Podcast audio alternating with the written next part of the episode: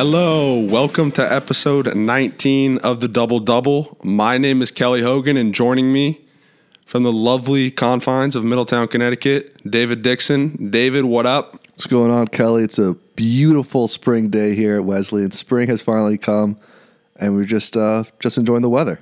75 and sunny here in Jersey, so I can't complain. Uh, we're also joined today by a third party, my cousin, an assistant football coach at Davidson College, Jeff McDaniels. Thanks for joining us, Jeff. How are you doing? I'm good. I'm, I'm excited. I, I appreciate you guys having me on. I'm, I'm looking forward to getting real nerdy in some of this football conversation today. Yeah, we're looking forward to it. We're going to hit on all things NFL draft. So, fellas, the, it pretty much the draft certainly starts with the Cardinals on the clock, and and since Cliff Kingsbury took over, it seems that it's kind of been a foregone conclusion that Kyler Murray is is destined for the desert.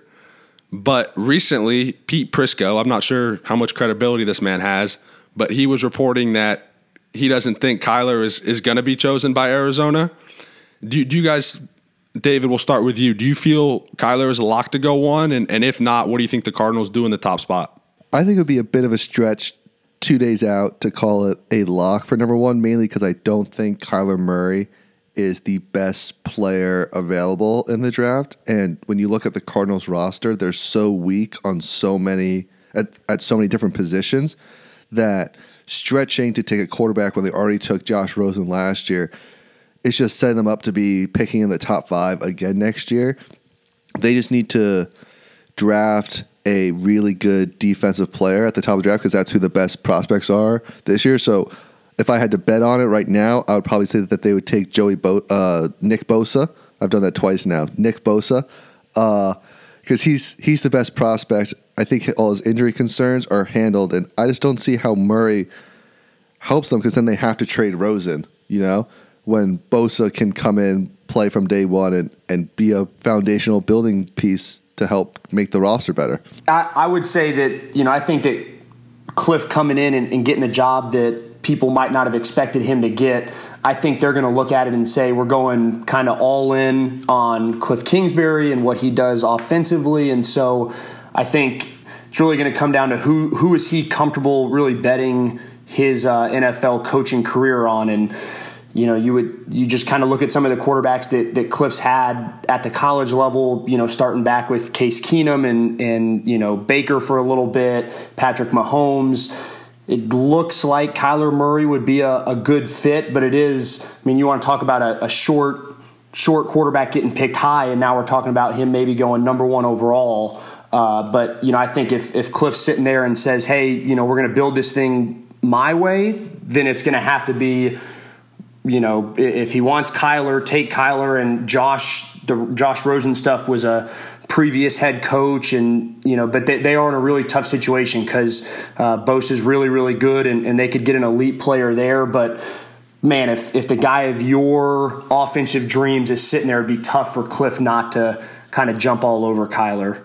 David, I'm I'm with you. I I think I wouldn't take Kyler Murray just because Josh Rosen. You'd pick them. I mean, the kid's played in like 12 games, and you're already going to punt after you traded up to get him in the draft the, the circumstances for Rosen last year were terrible. Like you mentioned, his the, the pieces around him offensively and defensively are putrid. And I mean, they, they had six offensive linemen go on IR last year. So he's he's playing behind practice squad guys. And we're, we're trying to make an accurate evaluation on on Josh Rosen as a quarterback. And, and at this point, I mean, if you were to trade him just based on what he did last year, you're probably getting 30 cents on the dollar. They're talking like the 95th overall pick in the third round straight up for Josh Rosen. That just that doesn't seem fair to me. So I would probably go Nick Bosa as well. I think Kyler Murray, I mean, we, we can kind of talk about him if, if you guys want, but I think he's going to be a stud. We just saw Russell Wilson um, secure the bag, as they say. And I think I think Kyler Murray is is a very similar player, and that's that's definitely an easy comparison. But we saw Baker Mayfield come out of Oklahoma last year, and I mean Baker and Kyler are not the same player, but they're both undersized. So I, I think a lot has been made of of Kyler Murray's size or lack thereof, and I'm not really sure that's an issue. But Jeff, you kind of you spoke to Kingsbury and Kyler's fit in that offense. To me, it, it looks like what Cliff Kingsbury is trying to do and what he did at Texas Tech. That Kyler Murray is like the prototype. That if you know if he could build a quarterback in a lab, the result would be Kyler Murray. So I'm not sure they can pass on that. What do you What do you think about? I mean, you kind of spoke to it, but how do you feel Kyler fits with Cliff? And you know, if he were to be chosen number one, as we kind of all expect to be the case, how how would you see that fit evolving, and how would you see Kyler doing out in Arizona? I think that's an, an interesting question because you look at some of the quarterbacks that that Cliff's had, and he's never had a true dual threat quarterback uh, for for an extended amount of time. I mean, he had uh, he had Johnny Manziel. Uh, for a year at, at A&M and you know Patrick Mahomes is is mobile but not a run first guy but at the same time Kingsbury's never had a pocket passer like a Josh Rosen so the fit actually probably isn't exactly perfect I don't know if I don't know if Cliff would you know, want more of a Baker Mayfield who can throw the ball a little bit more, or uh, Kyler that can can run around. But I think his offense is all about uh, you know getting the ball out of your hands quickly and really playing. Uh, basketball on grass is essentially how Cliff uh, has described the offense in the past, and you know there, there's not a, a ton of um, you know similarities between what Cliff does and what anybody else in the NFL does. So you know you get a, a, guy that is instinctful, plays with a lot of instincts and things like that. It might make up for not playing in an offense uh, that's known for being super complex. And I think that you know you hit on the offensive line struggles. I think Russell Wilson does a really good job of maybe sometimes hiding some of the offensive line deficiencies. So as you're starting to put pieces around Kyler, his legs can make up for you know not having a lot of young talent at some of the uh, offensive skill positions outside, and then you can draft around him. You know his his teammate uh, Hollywood Brown might be on the board there in the second round, and you can start to put pieces around him, but. The fit will be interesting just because Cliff's never had somebody just like Kyler. I mean, a super athlete with a big arm, uh, but it would be exciting picturing Kyler in uh, in Cliff Kingsbury's offense. I got a question for for both of you. Is Cliff Kingsbury a good coach? Like, I just keep hearing about oh, we're gonna get get get Murray and. I think he's a good offensive coach, but I'm not sure if I mean I think if they would have hired him as solely the offensive coordinator as he was supposed to be at USC. I mean at the college level he's definitely head coach, but in the NFL, I think throwing him throwing his feet right into the fire and giving him full reign I, I would have advised against that. I think he's a genius offensive mastermind, but I, am not sure I would have taken the plunge, especially given the fact he had a losing record at Texas Tech last season. Yeah. How can you be a genius mastermind and go 35 and 40 in your head coaching career? Like a genius mastermind, you should be well over 500. A, a lot of it, I'm going to be honest, is the looks and the fact that he resembles Sean McVay.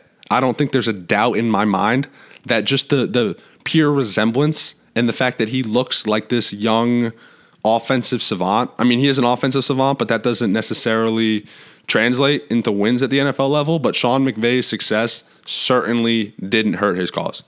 And I think it's just like I mean Matt Matt LaFleur is is another one of the younger offensive guru types. I think it's tough because you you know you talked about his 35 and, and 40 record, David, but he was at a school that has to compete against University of Texas and A and M and in Oklahoma and Oklahoma State and teams that have established programs. So sometimes it's tough to maybe recruit against those five stars and those four stars and you know out out in Lubbock.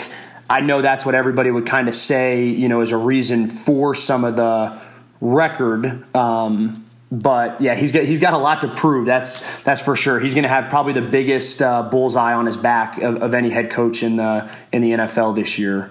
And I'll say, Kelly, to your Sean McVay point, you could argue one of the reasons why McVay was so successful with the Rams is that they had a guy like Aaron Donald. Like they had the defensive player of the year. The the roster is just way better than this Cardinals team. So it's just way easier. I don't think Goff is that good, so it's way easier to make a mediocre to slightly above average quarterback look really good in your offensive system when you have exceptional talent all around him, and the Cardinals don't. And I just feel like it would be a mistake to reach at a quarterback position rather than at reach at one for the quarterback instead of building your roster with elite players on at a lot of positions. I'm kind of wondering if the Cardinals will trade down. The Raiders need a quarterback. A lot of other teams need a quarterback. Our Giants need a quarterback. What do you guys think about? Do you think the Cardinals would trade down and let someone else take Kyler Murray, who really wants him? I think that all depends on if Cliff's sitting there with, with the GM and, and with the owner at Arizona. If they feel like they need a quarterback, then even if the, they were to get a lot of value with the trade down, I think you've got to get a quarterback. And so I think it's all going to be up to Cliff. If Cliff thinks that this guy's his his deal, then uh, you know he's going to probably bet his his future on it. I'm sure there's some teams that would like to trade up, whether it's Bosa or Quinnen Williams, and you know some of those the Devin Whites and stuff. But I don't know if one of those guys would merit trading up to number one to get. That'll be kind of the the hot rumor the next couple days. Let's just wrap with the Cardinals on this Josh Rosen. If we're doing a redraft of last year's quarterback class, Baker's definitely going number one. I, I, at the time, I was a little shocked he went one, but seeing what he did last year, he's he's got it. He's got the total package. And then honestly, for me, Sam Darnold and Josh Rosen are kind of at the same level in my eyes. I think Josh Rosen's situation was terrible. And then a tier below that, you got Josh Allen and Lamar Jackson, but are you two are you selling Josh Rosen stock, or if you're a team like the Chargers or the Giants or some of these teams linked to possibly trading a, you know, second or third round pick for Josh Rosen, are are you making that deal? Because from my perspective, given the structure of his contract, he's only going to be getting paid two million a year each of the next three years. So that is a bargain for a backup quarterback, let alone a backup quarterback that has such a high ceiling and could potentially be your franchise guy for the next decade plus. So if I can trade Josh Rosen for a second or third round pick, I'm doing that deal yesterday. Yeah, I mean, I think it's tough because you start to kind of read about some of the stories of some of these quarterbacks. If Josh Rosen were to play this year for Arizona, this would be his sixth offensive coordinator starting from the time when he got to UCLA. I mean, that's that's really tough on on any quarterback. I mean, you want to talk about trying to learn all the intricacies of you know every little audible hot route, the protections, uh, all of those kind of things and Josh has to continue to learn it, has continued to show that he's got some ability. And then last year, he's put into a situation where they lose David Johnson. Larry Fitzgerald's their best receiver, but he's, you know, pushing the back end of, of his career. So, I mean, yeah, Kelly, I think you hit it. If you're a team that if you could somehow get him for a third round pick and you're paying him less than 2 million a year to be your starter there's the blueprint that the seahawks had and that the cowboys had uh, you know so i think it's really tough to tell what josh rosen's ceiling is just because he's having to learn a new offense every nine months. So uh, i think somebody you know you, you, put him in the right system. Yeah i mean you put him in the right system with a you know with an established coordinator or something like that at least then you get a really good idea. You give him give him a year to see what he's got. But so his his potential is I don't know how you can tell what his potential is so far. I think that smart teams, and I'll put a disclaimer: there aren't that many of them, but the really smart teams will judge Rosen this year and compare him to the other quarterbacks in this draft and give him a grade for this year. Almost imagining that he's getting redrafted this year, as Kelly said, like he's coming out and whatever grade they put on him. So if some team says, "Hey, he's a first round talent in this year's draft, and we could get him, and we rate him higher than Murray and Drew Lock and the kid from Duke, and we could get him for a third round pick," every smart team will say this is just incredible value, and we'll try and go and get him, even if they already have an established quarterback. I mean, it seems like he's going to go to the Patriots. That's just like the smartest team. They're gonna, you know, Brady is 41, 42, even if he plays till he's 45, like he says, you have Rosen for those three years, not hurting the cap, learning under the best quarterback.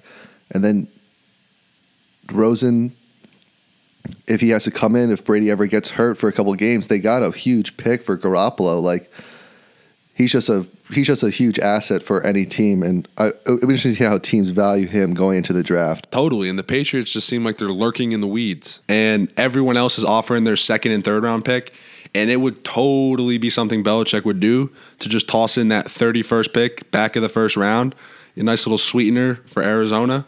And Jeff, like you mentioned, they could go Kyler at one and then take Hollywood Brown at 31. And then all of a sudden, that offense has a little bit of swag to it. Yeah, I mean, it could, it could, uh, I mean, it's kind of like, uh, you know, how fast the Cleveland Browns have kind of redone everything. Now, that was through some free agency and trades, but yeah, I mean, you get David Johnson back. You have Larry Fitzgerald, you know, kind of being the coach on the field, and then you add, you know, Hollywood Brown. You add uh, another running back to take some up, some off of David Johnson. Well, now that offense just that offense just drastically changed really, really fast. So, but yeah, like like you mentioned, some, one of these teams it's got a lot of picks. The Patriots they don't have enough spots on their roster for you know they've got 12 draft picks this year and you know some of those teams that have so many picks i guess what would the what would the negative be of giving Josh a chance in one of those systems? That's the thing. I don't think there is a downside when you factor in his salary, you factor in his talent. I, I don't think that's disputable. It's just he wasn't in the best situation last year in Arizona. So there is a team that's going to decide to throw out a second or a third round pick, and they're going to get Josh Rosen. And in my opinion, I think they're going to get a high level starting quarterback for a decade plus. But so let's kind of transition into some guys in this draft class that we feel are either over or underrated. I'll kick this off. The first guy who I want to talk about, who I think is getting a little overhyped, maybe because he looks like Mr. Olympia, uh, that's DK Metcalf. He's 6'3, 228, with 1.6% body fat. He plays the wide receiver position, which in this draft has a ton of depth. We spoke about Hollywood Brown earlier. N'Keal Harry's another guy. Parris Campbell, another from Ohio State, who just he's got absolute burners. But I look across the board over the past couple years, and I see more guys than not who impress at the combine, particularly at the wide receiver position, who then once they make it to the NFL, they kind of fizz out. You look at Corey Davis and Mike Williams and John Ross, and I mean, I guess the jury's still out on a lot of these guys. Even even Laquon Treadwell going back. I mean, here's a guy you want to go apples to apples. He's an, a wide receiver at Ole Miss, just like DK Metcalf. Impresses at the combine, works his way into the first round, gets drafted by the Vikings, plays his rookie season, and doesn't even catch a single pass. And he was healthy. So, you know, Metcalf, over the course of his college career, here are his numbers 67 catches, just over 1,200 yards, and 14 touchdowns. Like, granted, he was injured a decent amount, but that's part of the deal, man. If he's injured, that's on him. And he played with Shea Patterson. He played with some other good quarterbacks. You know, what what do you guys just what do you make of guys like Metcalf who have limited production in college, but go to the combine and absolutely mesmerize scouts with their athleticism? Yeah, I mean, I I always have a little hesitation towards those players who excel in the underwear Olympics. That is the NFL Combine. We've talked about this before when we gave our takes. It's just he tests great, and it's the it's the wow factor that that really gets people. It's you get awed by the potential of what he could be instead of noticing what he is on the field and the amazing thing is, is that for guys like that, it's when you go to the highlight shows and things to talk about.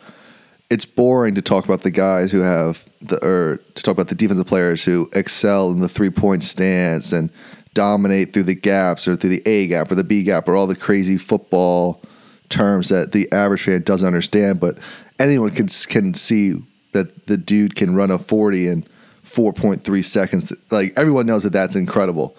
And so it's just easy to hype that up on just the on all the talk shows and with four seven coverage of this of this draft. It's those are the guys you talk about because those are the the, the types of stats that people understand.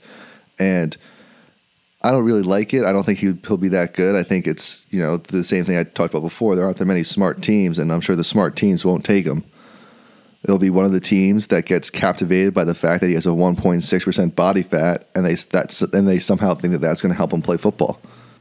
Yeah, I mean it's it's tough. We see it in the you know the college level. You're trying to figure out you know a, a recruit that runs well as opposed to what he's done on film, and you've got to have some kind of balance there. You know, and, and there's some teams that get infatuated by just the numbers, and then there's other teams that you know go off of on film production and Yeah, he jumps off the screen and, and all of those things. But how many, you know, Darrius Heyward-Bey is a name that jumps into mind as a guy that lit the combine up and then, you know, didn't didn't have the career that maybe some anticipated him having. So I think that when it comes to the receivers you know, at least from a coaching standpoint, you'd probably rather have a guy that's a better route runner and better hands more so than somebody that can just run run. And I think this this draft is is pretty deep at the you know receiver position to spend a high pick on uh, on him could make you nervous unless you think he is a, a no brainer number one. But he sure, yeah. I mean, the picture's gone viral and all those kind of things. But you know, you mentioned is he is he a little stiff? You know, and and nowadays when you're trying to get guys in space, is he going to be able to thrive in some of those situations? I guess that's kind of up for debate. But he's yeah, he's definitely. There's, there's a good reason why you started with him is you know somebody that is is a you know a freak in the in the underwear Olympics. Yeah, and Jeff, is there anyone else that comes to mind for you that you feel is being a little overrated in the NFL draft community, if it's, you know, what Mel Kiper Jr. or Todd McShay saying or anyone else for that matter, is there anyone who stands out to you as someone who's being a little overvalued? Um, that's a good question. I guess you could kind of look at both uh, DK Metcalf and his teammate AJ Brown. You know, those are two guys that everybody talks quite a bit. But then, you know, how, how did how did their career stack up against you know some of some of the other guys that are eligible? Uh, you know, I think that receiver position is really hard because you know there's a difference between a highlight film receiver and a guy that does it week in week out, and you know you just get a little nervous if you didn't hear much from a guy from September to November, and then you start to hear a lot about him now.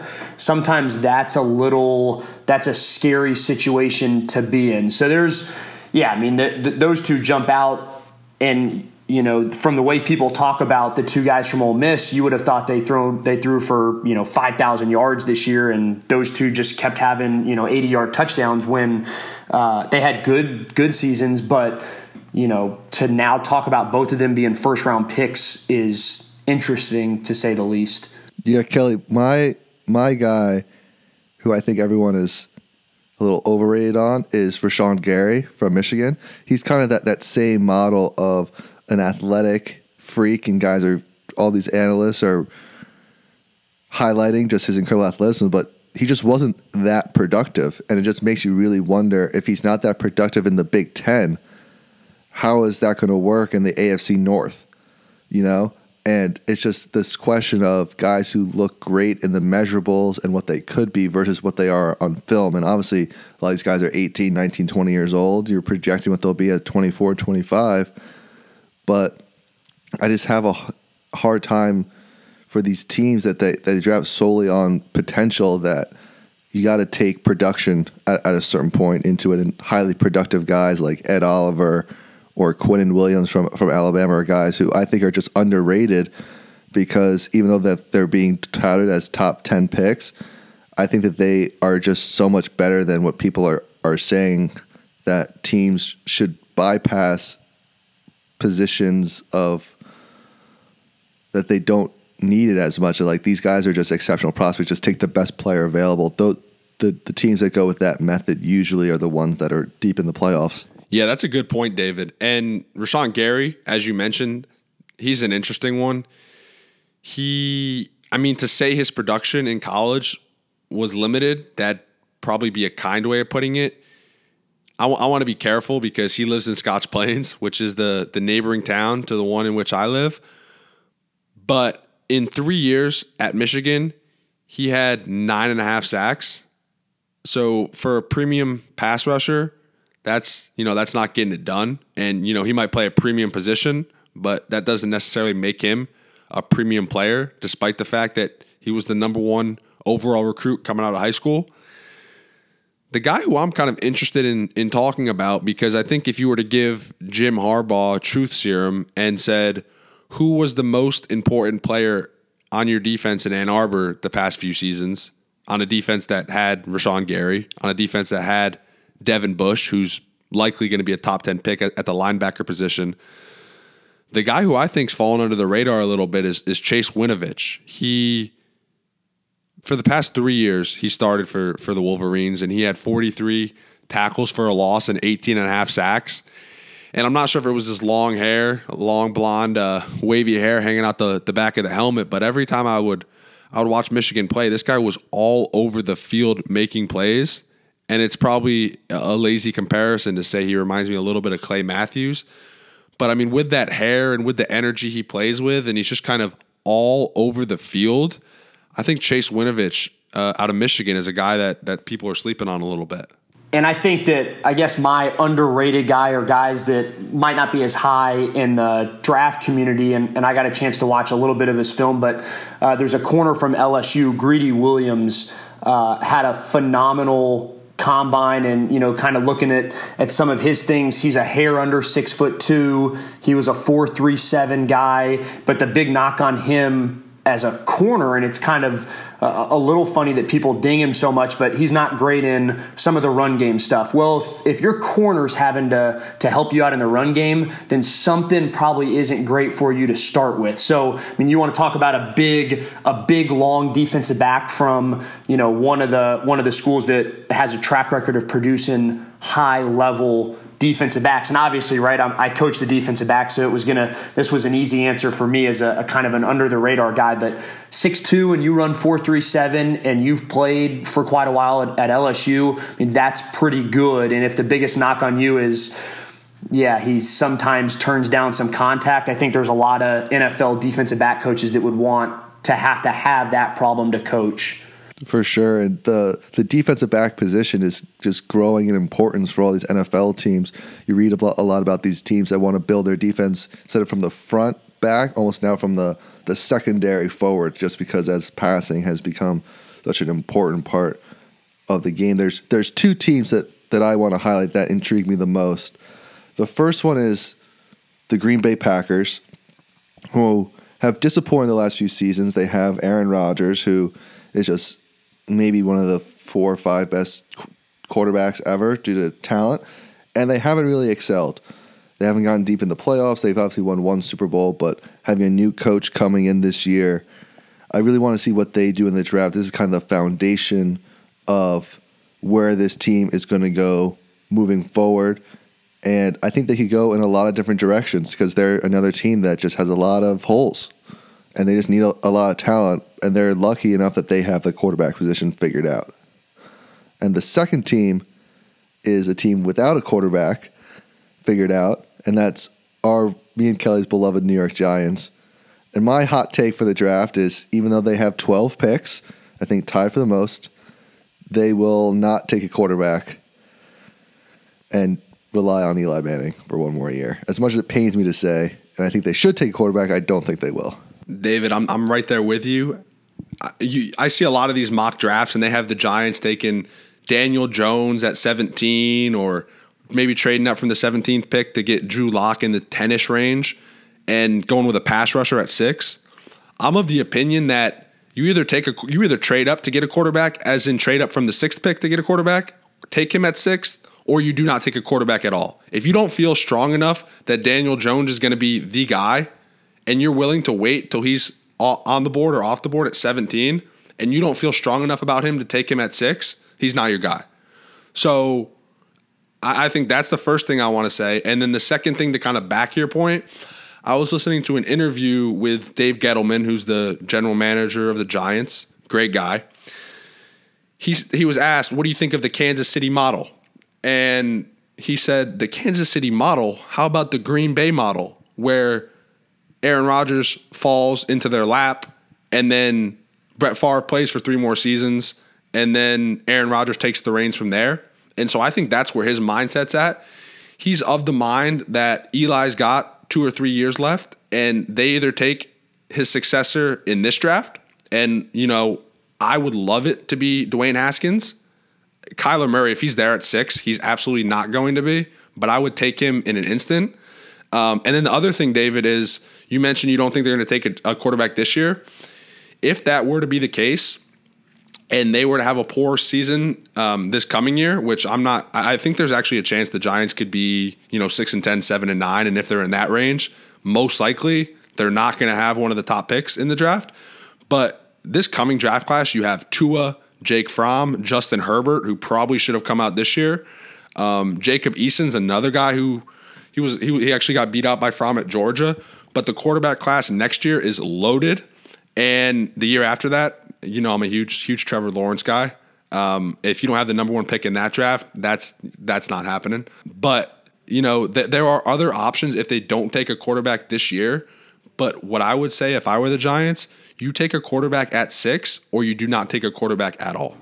Yeah, when it comes to quarterback, there's no hey, you know, I could try to get a value pick. You just you just take him. Like if you feel good about him, you take him. Uh, if he's supposed to go in the second round, but you take him in the middle of the first round, you weren't going to have a chance to get him later anyway. So, yeah, I mean that's that's a that's a good point. The two I think the two teams when I was just kind of going through some of the stuff that really jump out and they're really polar opposites. The Seattle Seahawks, they've got four only four picks in the draft this year, and they just paid Russell Wilson. So I mean, they'll be a team that uh, it sounds like they want to trade down, have some flexibility. There's now rumors today that uh, their their star defensive end Frank Clark might be traded maybe for a, a first round pick or a second round pick. So you got to get some picks because you got to start to build a little bit more through the draft if you're Seattle, just because you can't pay anybody anymore. The money's going to be a little tight. And then the other one, we and Kelly, you hit on it a, a little bit earlier. I mean, the New England Patriots have 12 picks, and they had two draft picks from last year that both got hurt. Uh, Isaiah Wynn and and Ja'Whaun Bentley, and there's probably not 12 spots on the Patriots roster for them to pick rookies. So, do they move up? Do they package some guys and try to move up, you know, into the teens to get one of these uh, defensive linemen that they want, or do they go up even more for, you know, an, an elite playmaker? But you know, you want to talk about teams that one's searching for draft picks and the other's probably trying to give them away. They've got so many. Those would be two teams that'll probably be moving around uh, Thursday, Friday, and Saturday this week. Yeah, and Jeff, I think it's interesting that you bring up the Seahawks. Last year, they draft Rashaad Penny, a running back out of San Diego State, in the first round, and he didn't really work out. David, we we saw the Giants take Saquon Barkley with a second overall pick, and while he was rookie of the year, there were still Giants fans upset that they didn't go after a quarterback. You know, the the running back position has really just been kind of tossed to the curb a little bit. And I think, you know, they've been devalued to the point where you've got guys like, I mean, Bryce Love is is a prospect in this year's draft. He tore his ACL on the final play of the season this year, and he had a better junior season than senior season where he ran for 2,100 yards and finished second in the Heisman. But I mean, he's got a fifth or sixth round projection, and I understand there's durability concerns, but just because you can take an Alvin Kamara and a Kareem Hunt in the third round doesn't mean all of a sudden that the running back position has absolutely no value. And another guy that I absolutely love in this draft, Darrell Henderson. He's a running back from Memphis. He averaged nine yards per carry for the past two seasons. And so, yeah, there are running backs like Josh Jacobs who are being discussed to go in the first round, and that m- might be a reach. I don't think these guys should be, you know, falling to the bottom half of, of the draft in general and possibly going undrafted just because the running back position has become devalued. What do you, what do you guys think about just the running back position as a whole and how it's viewed across the league?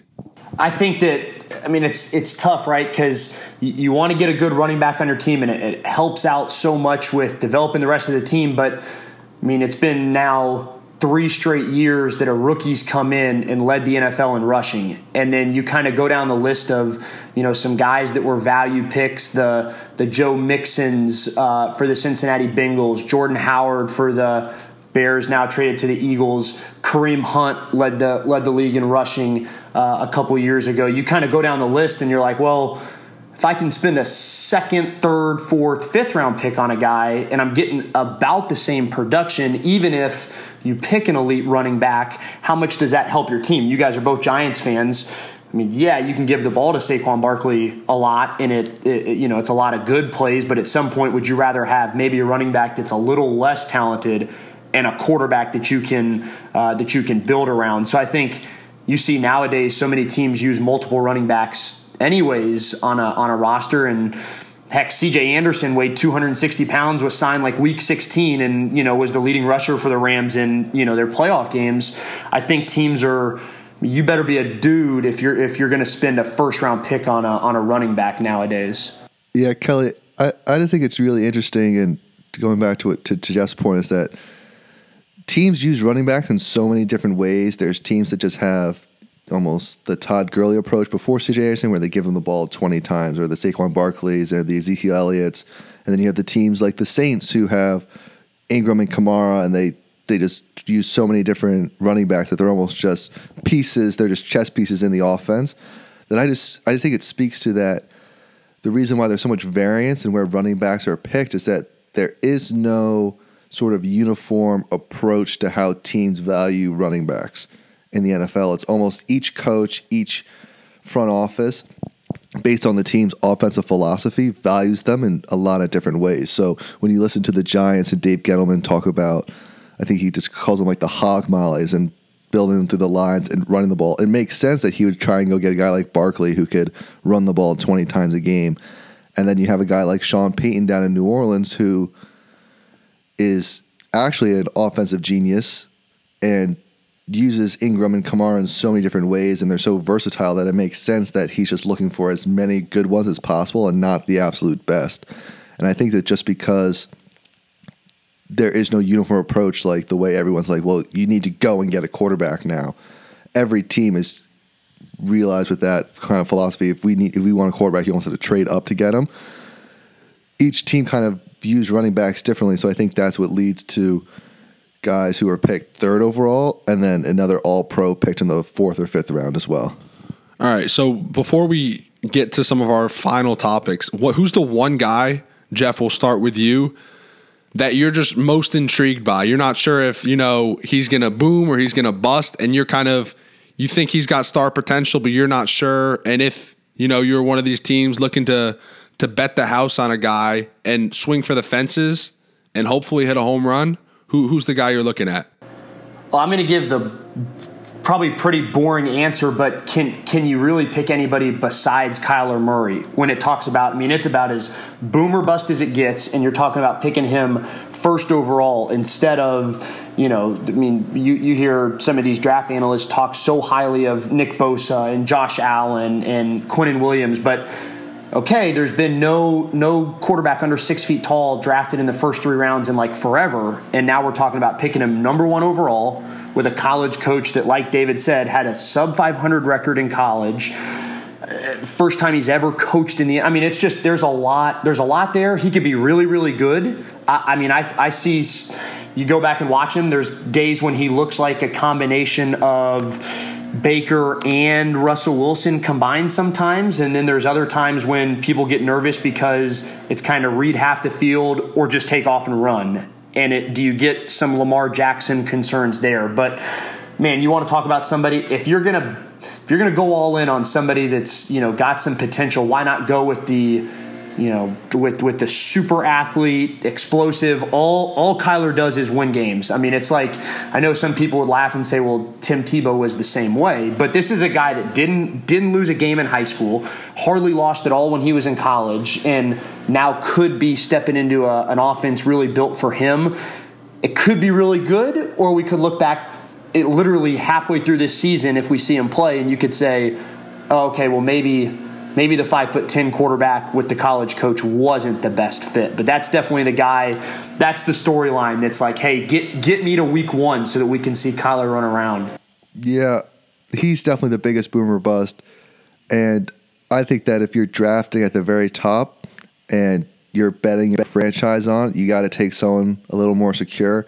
I love that defensive tackle from Alabama, Quinnen Williams when you watch them play this year, he was a force. He was dominating in the SEC.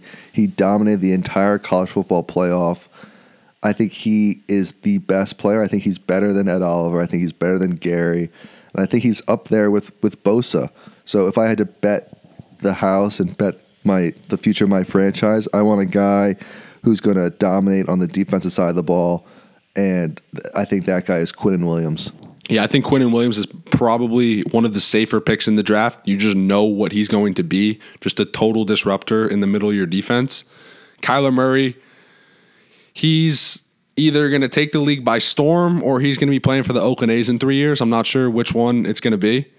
Um, I mean, I'll kind of go off the grid a little bit. The dude that I think has the potential to just hit and be a major star in the NFL, but I'm not certain, which is why he's kind of my, my guy I'm looking at is Montez Sweat.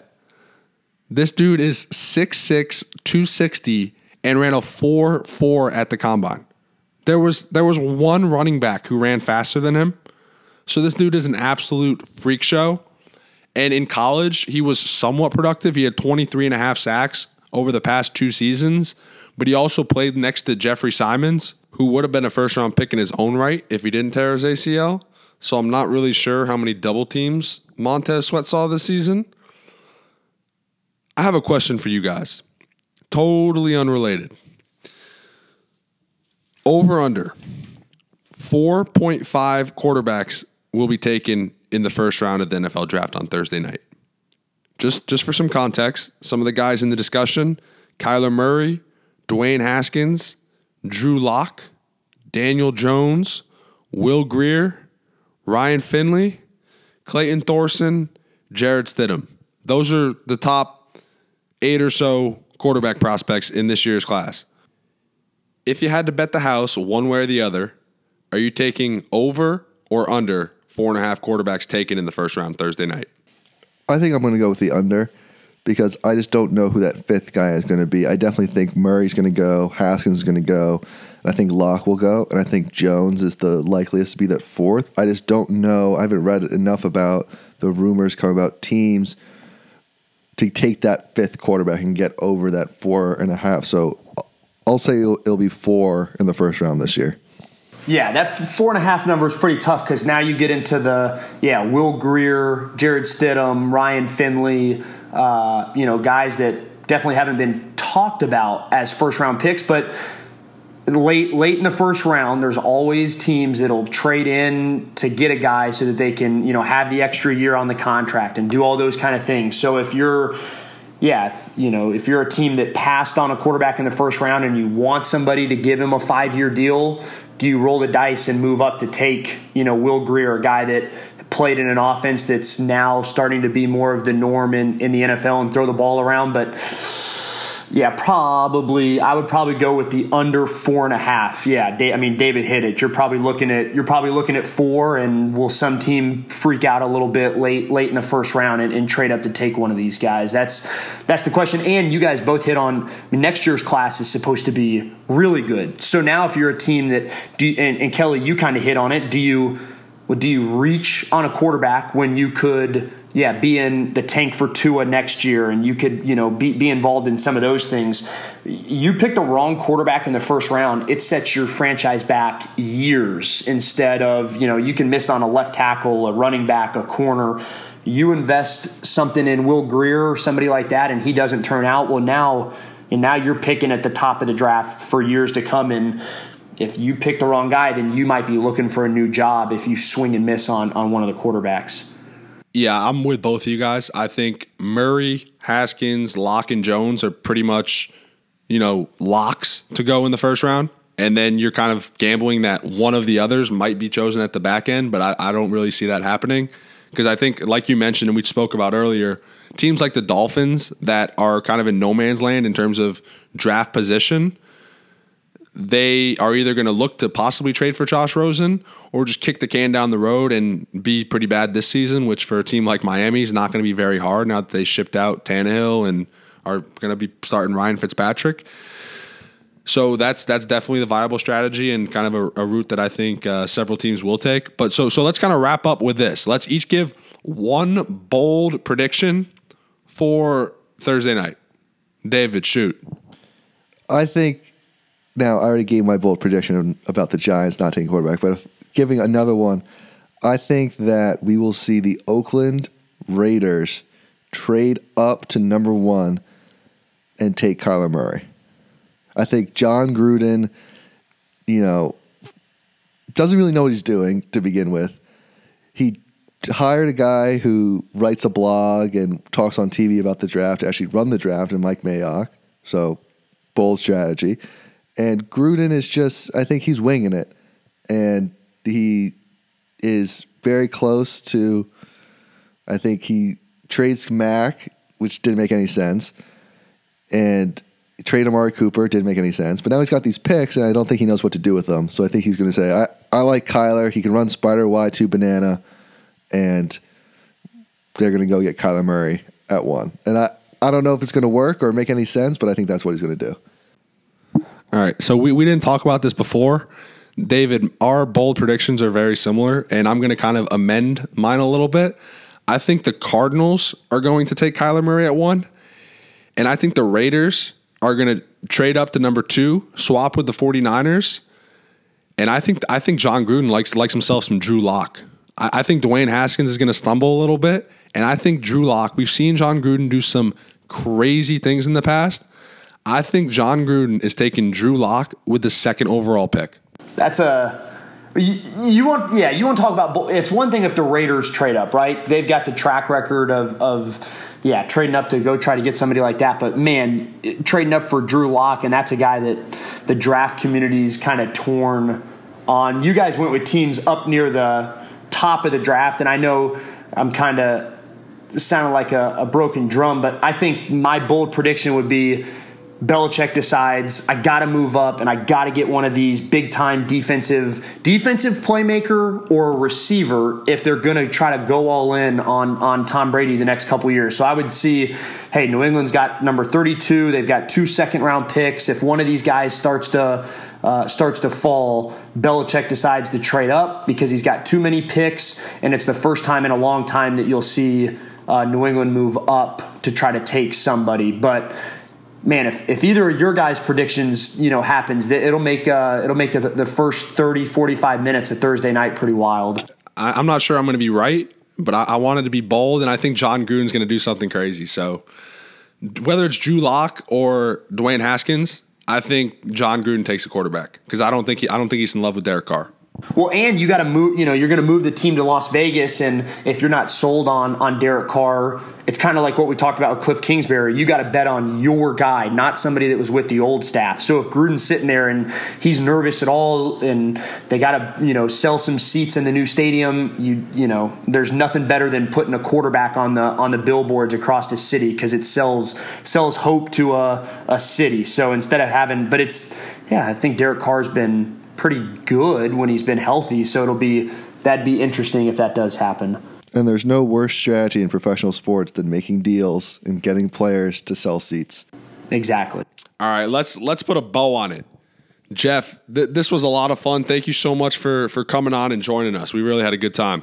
I appreciate it. I look forward to hopefully you know being being back on when, whenever you guys want. But yeah, love love some of the things that you guys have done on this podcast, and I appreciate you, appreciate you guys letting me yeah nerd out. And you know, this is this is this is a podcast for the deep draft community. This isn't yeah, this isn't for you know your mom or dad that doesn't want to talk about you know third round D tackles and and corners and draft fits and stuff. But no, you guys have you guys are doing a great job on this podcast. I appreciate you guys having me on. Thanks, Jeff. That'll do it for episode 19 of the Double Double. Thank you, everyone, for listening. If you wouldn't mind subscribing, rating, and reviewing on iTunes, five stars would be much appreciated. We can also be heard on Spotify and SoundCloud. If you have any feedback for the show, good, bad, or indifferent, it'd be great to hear from you. You can reach us on Twitter.